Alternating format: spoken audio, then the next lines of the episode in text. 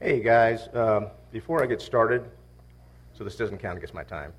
Um, when uh, the Vincents showed up here maybe 10 or 11 years ago, um, we did so. One of the primary reasons was because we knew Mike and Kathy from over at Topeka Bible Church and trusted them and, and uh, felt like it was a, a good place for us to be. But at that time, Mike was the only elder, and uh, uh, you know, we could tell that he was under a lot of pressure. Well, the short of it is that Mike and Kathy have been pulling the oars for 20 years now.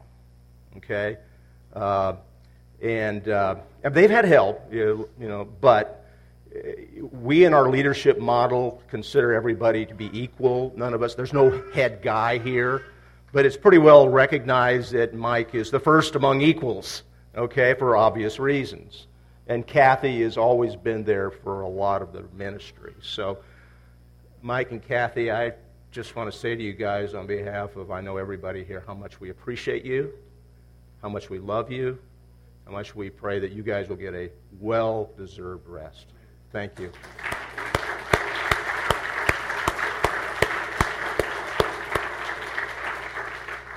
If you haven't noticed, uh, Mike's in shorts. He's ready to go.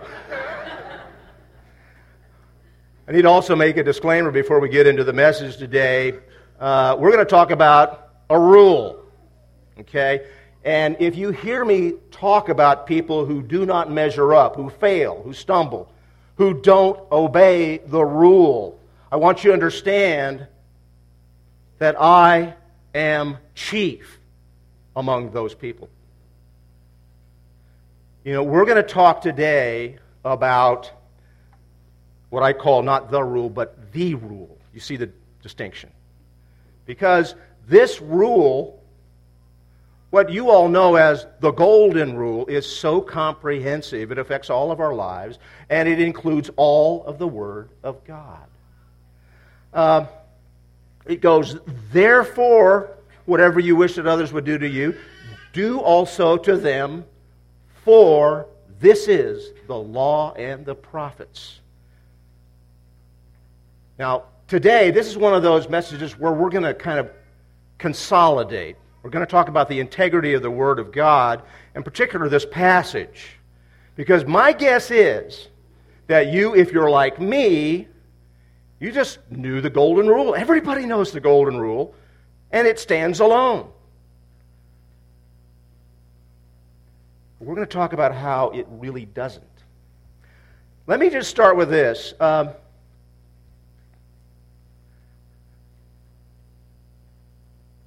it might be considered parental malpractice to miss teaching your child the golden rule. The problem is that, you know, they don't always catch the finer points. For instance, we were in the process of trying to teach our young ones the golden rule. All right? And then one day I heard weeping and wailing and gnashing of teeth. And I come in and find out a victim on the floor and an older, older sibling there uh, with a funny look on his face. I said, What did you do? Why? he said, Well, Dad, We've been studying the Golden Rule, and he did something to me, and it says you do unto others what you want them to do to you, and I figured that's what he wanted me to do to him. So I slugged him. Well, oops. Oh, I gave it away. There's the lineup. All right. Now, I hate this thing. I can't figure it out. Okay. There's the lineup, circa ni- early 1980s. And uh, here we go. And I, I don't know if you can read it, but you see the sign behind him? Yeah. Kind of ironic, isn't it? yeah. All right. But the thing is, a lot of us, if not most of us, if not all of us adults, don't always get it either. Okay? You know, one general observation we can make about the Golden Rule is that it is an extremely flexible principle. This guy, uh, J.C. Ryle, was an Anglican preacher, an evangelical back in the 1800s, and he said that it, the Golden Rule settles a hundred difficult points. It prevents the necessity of laying down endless little rules for conduct in specific cases. And if you think about it, that's absolutely true. Uh, let's see if we can get beyond just knowing and reciting the Golden Rule, but actually apply this universally acclaimed concept. You know, as we did in uh, last month in the passage on asking and receiving, we want to start with a study of the context of the Golden Rule. Again, as I said, most of us probably see this as a, a great rule standing alone. Uh, but look at it. How does it start? Therefore, and that therefore connects it with the stuff that comes right before it. Uh, and you know from our study that what we're really talking about here is the whole subject of judgment. We started with judge not. We know we are not to condemn others, prejudge, or judge without taking all the facts and circumstances into account that we can, we can gather. We're not to be hypocritical or hypercritical. In other words, really judgmental. Then we've got the log and the splinter analogy that, that uh, teaches us to start with self judgment. Uh, but when we ask ourselves, how are we weak, prideful, miserable folks, how are we ever to live the life exemplified by that rule and taught by Christ? And the answer we studied last month. And the answer was ask and it shall be given you, seek and you shall find, knock and the door shall be opened. So the Sermon on the Mount and all of Jesus' teachings make us feel all unworthy, helpless, hopeless, desperate for His grace. Our asking is not for the temporal things of this world, rather, the parallel passage in Luke 11 clarifies that the Heavenly Father, when asked, gives the Holy Spirit that comprehensive gift that includes all the redemptive gifts of forgiveness, joy, patience, discernment, and overall, the character of Christ. But in that judgment of self, we've got to first recognize and admit that we as sinners are totally incapable of keeping the law perfectly. Therefore, we've got to depend upon His amazing grace. And that grace, just like salvation and forgiveness, does not come without asking. So He promises if we ask, He will give that grace to us. And one way we can look at this passage about asking and receiving, verses 7 through 11, is like it's a parenthesis to kind of get us to the point where we can help others through righteous discernment, discrimination, and judgment. Therefore, the golden rule is sort of a capstone on something we all do, but often not very well. That is, judging. It sums up the biblical approach to judging. After Jesus reminds us of what the Father has done for us in spite of our sin natures and how gracious God is to our undeserving selves, we can start to see the magnitude of what this rule really means to us. We can see the consistency of Jesus' teaching throughout God's Word. Uh, in Matthew 22, Jesus was asked, Master, what is the great commandment? And his answer was, You shall love the Lord your God with all your heart, with all your soul, with all your mind. This is the first and great commandment. And then the second is like it you shall love your neighbor as yourself. On these two commandments hang or depend all the law and the prophets. So the command to love your neighbor was first given in way back in Leviticus, and it was repeated throughout the Gospels and the epistles. In Matthew 5, we heard Jesus correct the scribes and Pharisees uh, with the command love your enemies and pray for those who persecute you so that you may be the sons of your Father who is in heaven. So, a fortiori, remember that 75 cent word? If we are to love our enemies, we are certainly to love our neighbors. The golden rule, therefore, epitomizes the thread that runs throughout the Word of God. So let's getting practical here. How does this affect our approach to others? We first got to ask some questions of ourselves. What do I like and dislike? What encourages me? What discourages me? What brings out the best of me? What about the worst? What do I want people to think of me? What really hurts me? You know, it is so easy with many of the sayings in the Sermon on the Mount to sit back and admire the great wisdom, to look at them as if they were pieces of great art in a museum somewhere. And yet, we fail to apply these things in our lives. It's like we, we can't take it, take it down from the wall and carry it home. So, could Jesus be aware of this tendency? Do you think? Well, if we do think about this, it seems like he's telling us that we are to look at other folks and understand that they have feelings just like ours. We're to put ourselves in their place and just think about what we want and do not want. In our relationships with others, the way we act and speak and even look at them should be guided by what we desire for ourselves and for others. Whatever you wish that people should do to you, do to them. Now, this is not rocket surgery, okay? Yet, it eludes us. Think of all the employment provided to psychiatrists, psychologists, uh, authors, counselors, social workers, marriage and family therapists, caseworkers, attorneys, judges, and law enforcement officers due to our failure to follow this simple rule. But it's even broader than that, much, much broader. Our city, state, national, and international conflict is often blamed on economic or political or social or even environmental strain. Now, these may be exasperating factors, but the root of all these problems gets down to our relationships with other people and our sinful responses. It is what I want versus what others want. You know, this rule's been around a while, you know, a long, long time.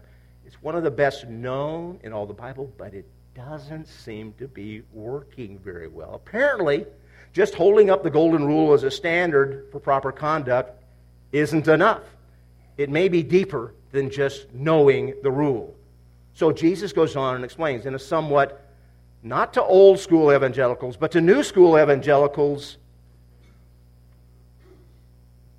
this is the law and the prophets. In other words, the Golden Rule sums up the law and the proclamations of the prophets about the law. This is the object and purpose of the law. Now, last month I stated the primary purpose of the law for the New Testament believer is to make abundantly clear that you can in no way keep the law perfectly and our desperate need for God's grace. And hopefully, nobody heard me say that God's moral law, the ten words as Mike would call them, has no other purpose in our lives. Huge purposes. It's the foundation of our culture. Without them, we end up with chaos, with anarchy. Uh, these biblical concepts formed the basis of our legal system here in the States and helped form our underlying values and our culture that we have in this country. Uh, it's the primary reason that the United States, as imperfect as it is, has long been considered the leader of the free world.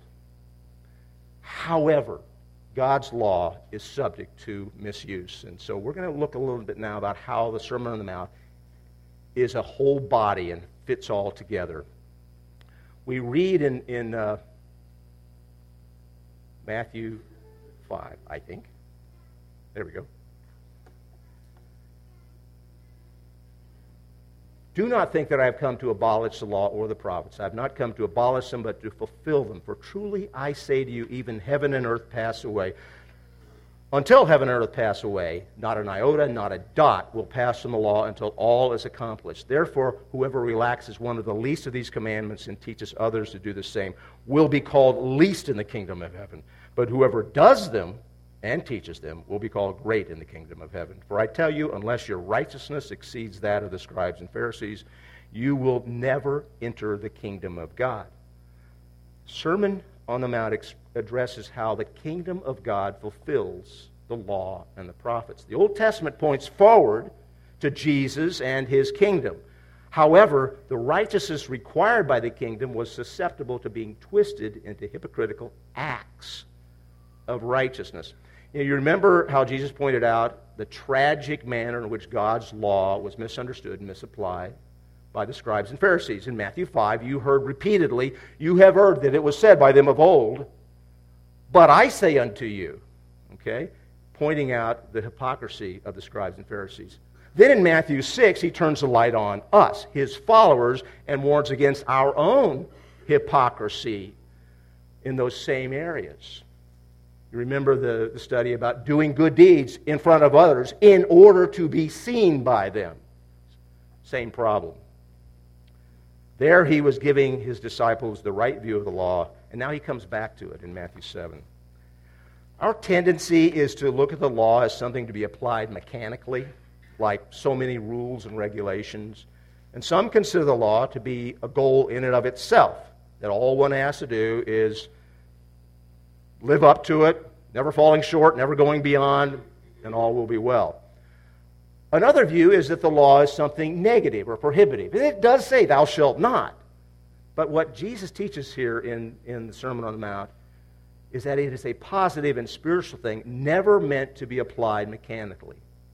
The, the scribes and Pharisees reduced the spiritual and living law to an object to be achieved outwardly. They reasoned that if they didn't actually murder somebody or commit adultery, or if they, if they honored their parents with their lips, that they, they would somehow be morally righteous. In this, they fail to see the spiritual intent and great goal for which the law was given. In the Golden Rule, Jesus gives us that goal. Why does the law tell us not to covet our neighbor's things or members of his household, not to lie, steal, commit adultery? Is it to obey like the statutes of a government? No. The spirit and purpose behind the law is so that we can love one another. But Jesus knows our nature. He's got to be explicit. He knows that we need more than just love one another. We say that all the time. He tells us to consciously consider how we value our lives and understand that others value theirs in the same way. So if I care about others, I will seek what is best for others just as I seek my own well being. Paul tells us in 2 Corinthians 3 the letter kills, but the Spirit gives life. Spirit of what? It's the Spirit of the living God that we see expressed even in the regulations of the law. We find examples of this in Exodus 23. You know, like the one, I think it's on your sheet. If, if, if I find my enemy's ox or other farm animal straying, what am I to do? Kill it? Ignore it? No. Take it back to my enemy. So for us today, this might be a stray pet like Eva. Thanks, Kathy. Or it might be a tricycle that just kind of rolls out into the street, okay? And we see several different responses to those kind of situations. One response, well, none of my business if that guy can't take care of his stuff. You know, this is the response that we should expect from the world. Uh, one of my law professors, and this is way back, uh, explained to us uh, with heads of mush that if we were at, let's say, a lake, and we saw a young girl just a few yards out in the lake drowning, we could not be charged criminally for just standing there and watching her drown. Okay? Now, this was an old school professor. And so I remember his words verbatim. He said, Yes, it is not against the law to be a dirty, rotten SOB. Okay? He got it. There's the letter, and then there's the spirit of the law. Another response was, would be I should help because the law says I should.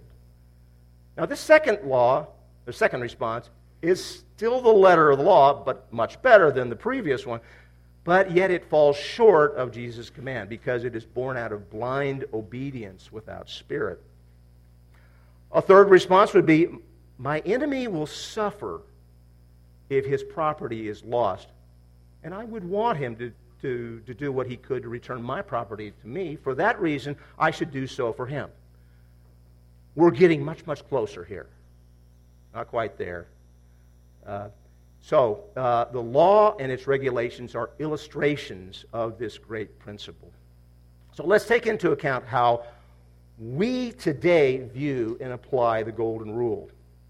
And I would guess that if we all thought about this, it would be hard for any of us to think of situations or people who have disrespected or trashed, or the word today I think is dissed, the Golden Rule. All right? Uh, now, you might hear parodies like, do unto others before they do unto you. Okay? But, but nobody takes those things seriously. Uh, unbelievers are fond of quoting the Golden Rule, even though they have no idea where it comes from. The Golden Rule is about as close as you can get to a universally admired and praised ideal. And that's the problem. It is revered to be a great practice but it is rarely practiced. The law and the Sermon on the Mount were not given just to be praised, but to be used. And man has tried education, even legislation, to implement the Golden Rule. Judging from the conflict we see all over the place, it's not working too well. Uh, why? Why are there so many clashes between nations and people within nations, and between churches and families, and people within churches and within families. Why do people think the worst of others or write them off? Why do they back out of commitments made for life? The answer is profoundly biblical. The Golden Rule and the whole of the Sermon on the Mount are popular simply because people like to quote pithy sayings that make them sound good or even spiritual. They believe that these quotes, this isn't doctrine, it's not theology.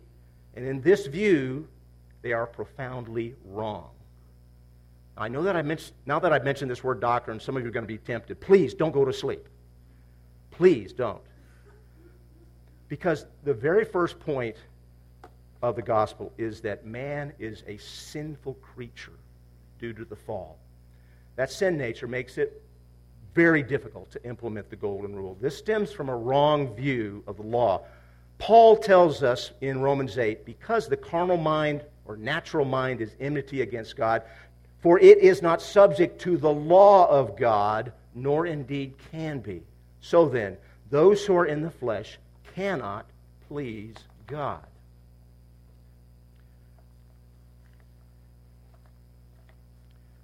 Man's educational efforts and regulations may bring some measure of compliance, but the natural man never fully buys into that because he hates God's law.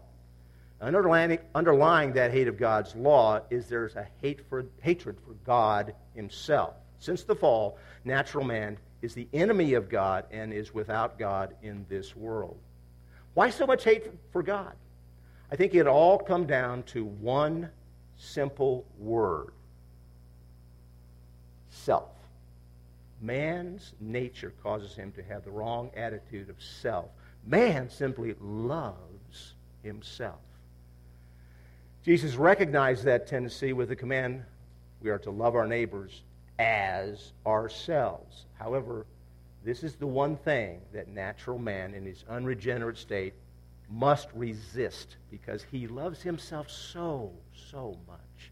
He just cannot love others as he loves himself. Even Christians struggle with this temptation. In short, our nature causes us to be self centered, self consumed. And this obsession with self causes all kinds of problems and conflicts. In labor disputes, one side says, we should get more. The other side says, if you get more, we got less, right? Well, there's racial disputes. One side says, You're not treating us the way that we want to be treated. The other side says, You want to be treated better than you treat us. In politics, every group says, We're right, everybody else is wrong. And in personal conflicts, it's, I want it my way. And the other says, no, my way. That's the problem. This is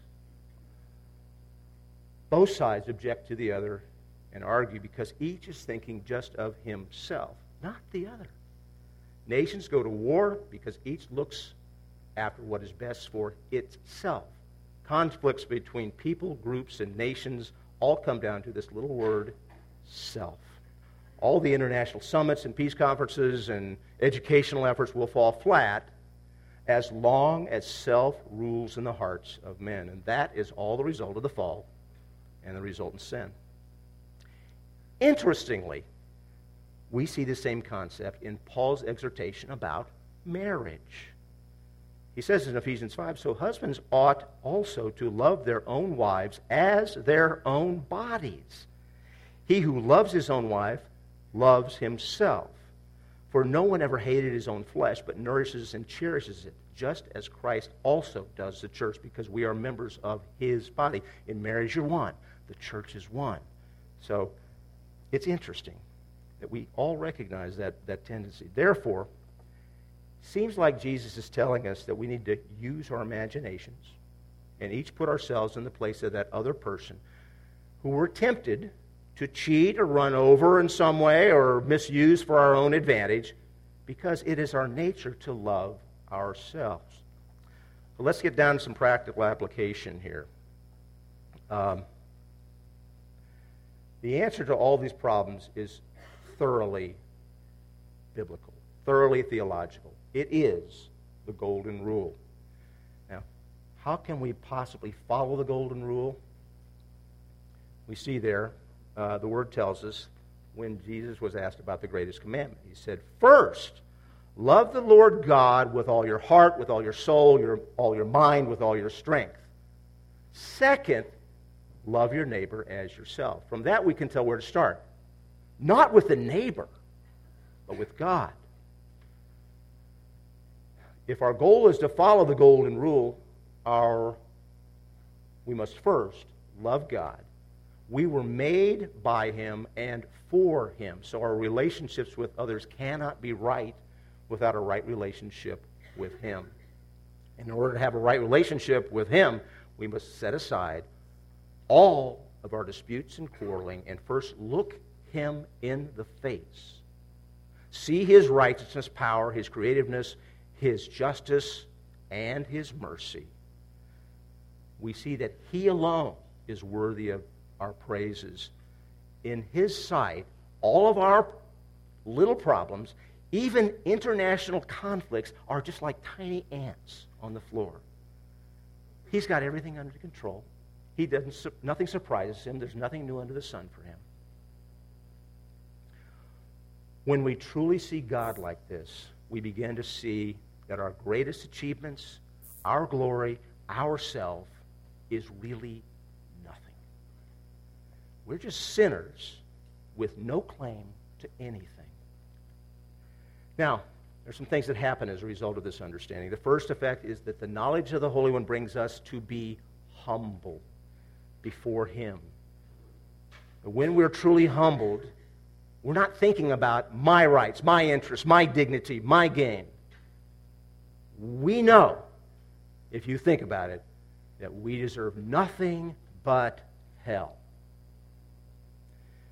Secondary consequence is that we start to see others as we should. No longer do we see others as threats to our position and our money and our interests.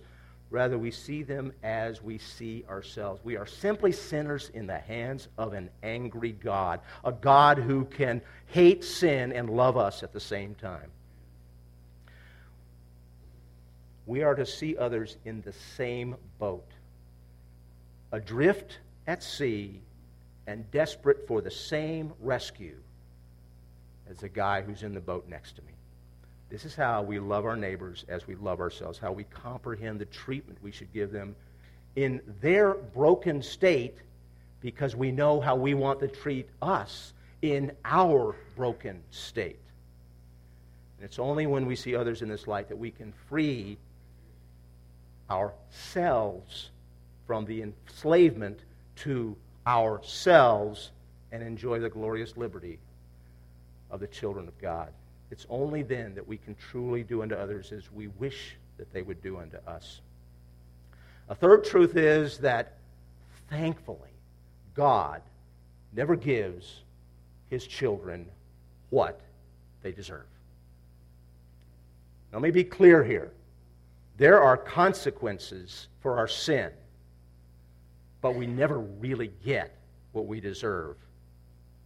We see that in the previous verses. It says, uh, What man is there among you who, when his son asks for a loaf, will give him a stone? Or if he asks for a fish, will he not give him, he will not give him a snake, will he? If you then, being evil, know how to give good gifts to your children, how much more will your Father who is in heaven give what is good to those who ask him? Our Father really does not give us what we deserve. That would be eternal condemnation. Rather, he gives good gifts through his mercy and grace because he loves his children as a perfect father. So let's try to recap here. If you remember, the subject is judgment. It's very difficult to judge righteously. We've all got to make judgments. You're making them right now. Uh, we know, however, that we will be judged by the very same standard. So, therefore, we've got to first judge ourselves. The log in our own eye before we can look at the splinter in His. And that process makes us cleanly, keenly aware of our unworthiness before God. And then Jesus balances the danger of being judgmental with the danger of being undiscriminating. We are warned about proclaiming the gospel before those few who will blaspheme God, the dogs and the hogs that we've talked about. And this warning deals with the exception, not the rule. But before the rule, our Lord temp- tempers this whole discussion with the warning we must, that we must be trusting persistently. He tells us how we can negotiate this difficult process of judging, all the time knowing that we are on thin ice due to our own weaknesses and failures. We are to ask, we are to ask for discernment and the grace to make those calls. And he makes an absolute promise. If we ask, he will give it.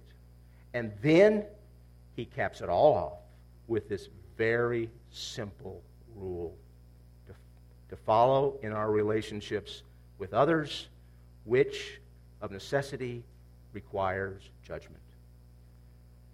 You know, the golden rule is found in negative form in many other religions. Uh, there was one ancient rabbi named Hillel who said, What is hateful to you, do not do to your fellow creatures.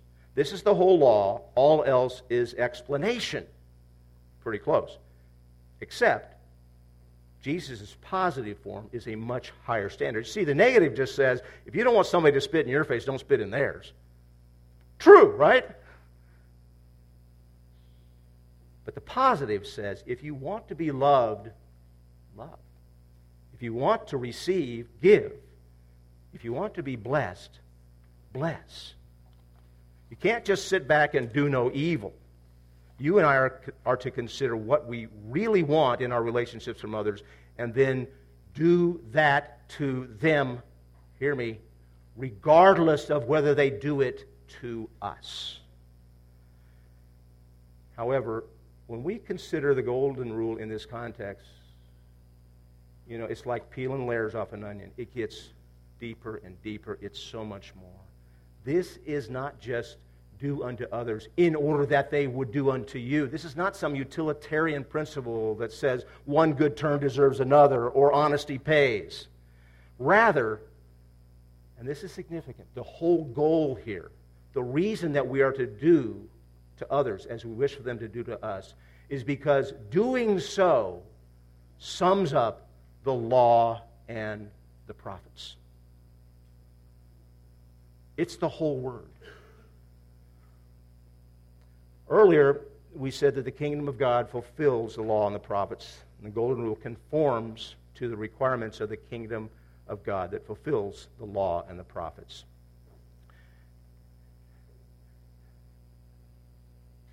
Just that one. Uh, And what we find when we look at this from a, a holistic standpoint is that the golden rule incorporates the truth required by swear none at all. Let your yes be yes and let your no be no. It incorporates the love required by Jesus when he said, Love your enemies. And finally, it incorporates the perfection demanded by Jesus when he says, Be therefore perfect as your heavenly Father is perfect. Now, Mike does a great job with those questions at the end of his messages on your sheets, and uh, I can't think that well, so I'm just going to ask you to think. Some of you are really nice people, and you probably don't think you have any enemies, but there's probably somebody out there that you've got an issue with, a conflict, or maybe a major problem. I want you to think about that person right now. Okay? And here's what I believe that Jesus is saying if you allow me to paraphrase here, kind of summarize, what he's saying to each one of us. Think how I, Jesus, look at you and that other person.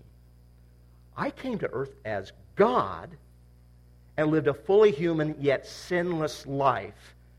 And then I went to the cross to pay the debt for the sin for you and that other person.